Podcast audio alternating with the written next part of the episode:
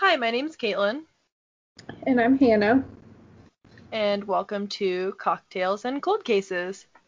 So, we are just two best friends living our lives in our early 20s and trying to figure everything out as we go. But one thing that's always been a constant with us since high school when we first met was our love of true crime. So, this is our way of doing that, just for fun. Maybe some other people will think it's cool and interesting, but definitely something that interests the both of us. So, Hannah, do you want to talk a little bit about how we met? So we met in high school. It was our senior year, and we were in a leadership class, I believe. And somehow it came up like where I lived, and we discovered that she lives, well, lived right around the corner from me. And from there, our friendship just kind of like blossomed.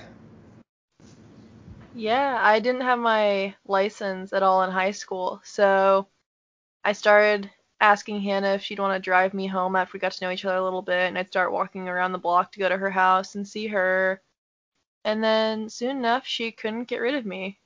I remember I barely knew her, and I actually locked myself out of my house one day when my grandparents drove me home because they would pick me up once a week just to see me and say hi and take me home. And I walked around the block, and her mom ended up being home, and I was like, "Oh, is Hannah here?" And she said no, and I told her that I was just hoping she would be because I was locked out of my house. My parents wouldn't be home for another hour or so. And she's like, "Oh, come on in." And I remember I sent her a picture of me playing with her dogs, and I'm like, "Hey, I'm at your house." And she's like, "What?" I totally forgot about that. I did too until I don't know why I was just thinking of it. Like just talking about how we met in high school brought it up. We were such babies. And then uh, last year, Hannah decided to leave me. She decided she hated me, and she moved from her childhood home, uh, really two hours south of where I still live. Um, I just got my first apartment. I'm out of college and everything, but to save myself money, I lived really close to where I went to school, so I just stayed at home and stayed with friends on campus. But yeah, so we're doing this podcast from a distance, so It'll be interesting. yeah. Hannah and I have been getting really excited for me to go see her soon because my goal is to see her like once every other week at the very least because I really want to try and record as much as I can with her in person. Sometimes just schedules won't work out. She's in nursing school and I work full time. So next time we record, I might be down there with you. Maybe we'll do it the night before, um, well, I guess the night of your birthday. Oh god, I'm getting so old. But to start our show off, we're going to talk a little bit about the cocktail we made, which is really our own concoction of, I don't even know. um, so we were supposed to make lava flow cocktails, is what they were called.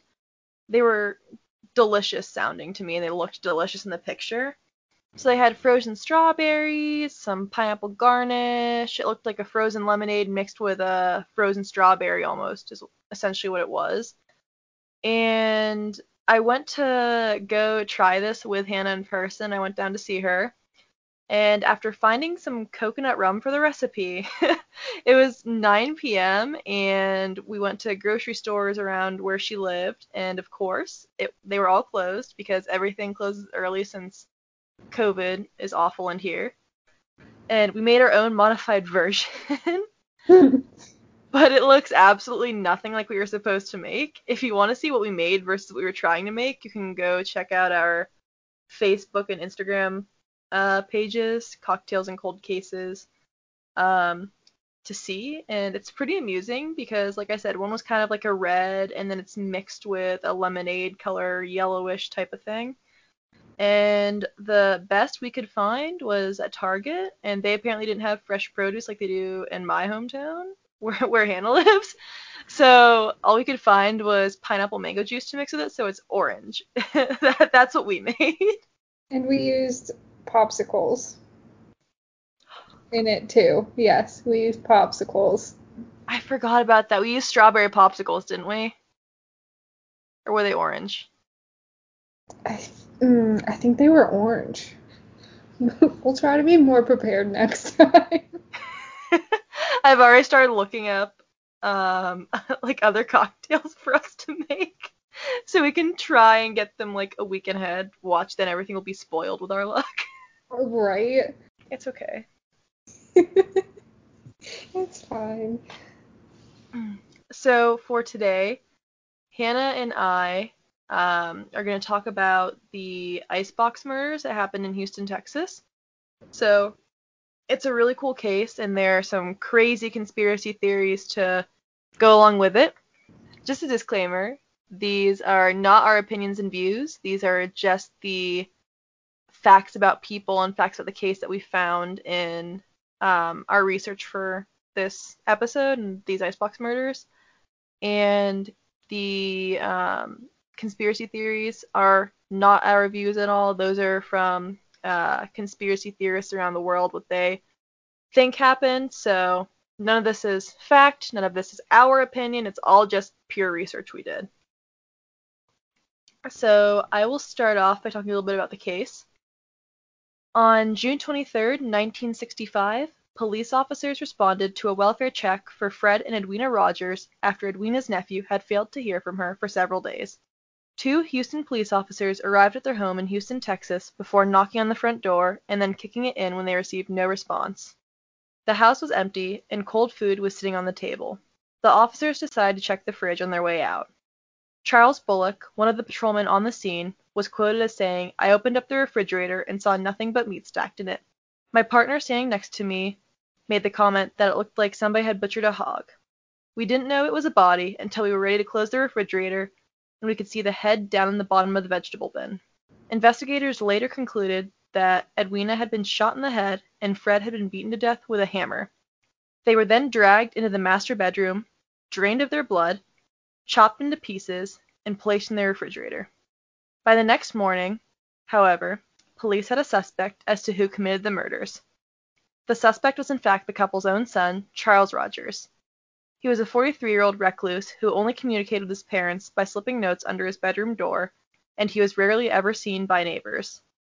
The house had been cleaned, but blood was discovered on a keyhole of the bedroom door, and Charles himself had vacated the home.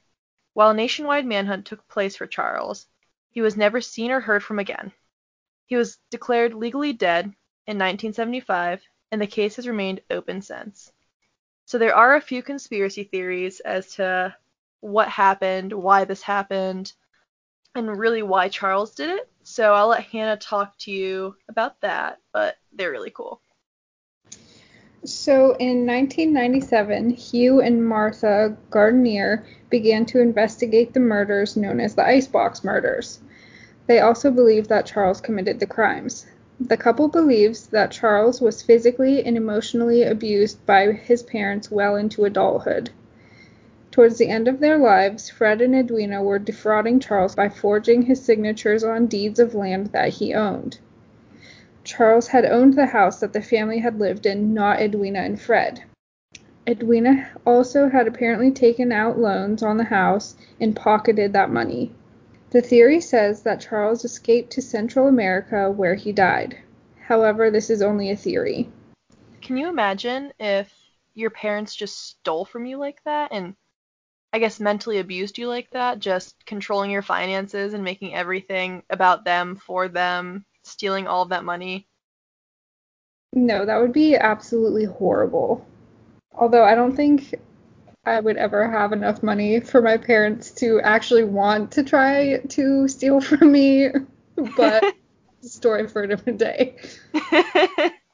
Same here. Like I have student loans. Please go ahead. Get some stuff in my name. Pay my right. student loans, and then you can take whatever money's left over. Pretty much. All two cents. so there's also another theory that suggests a motive to the brutal killings is that Charles is a prime suspect in the assassination of John F. Kennedy in November of 1963.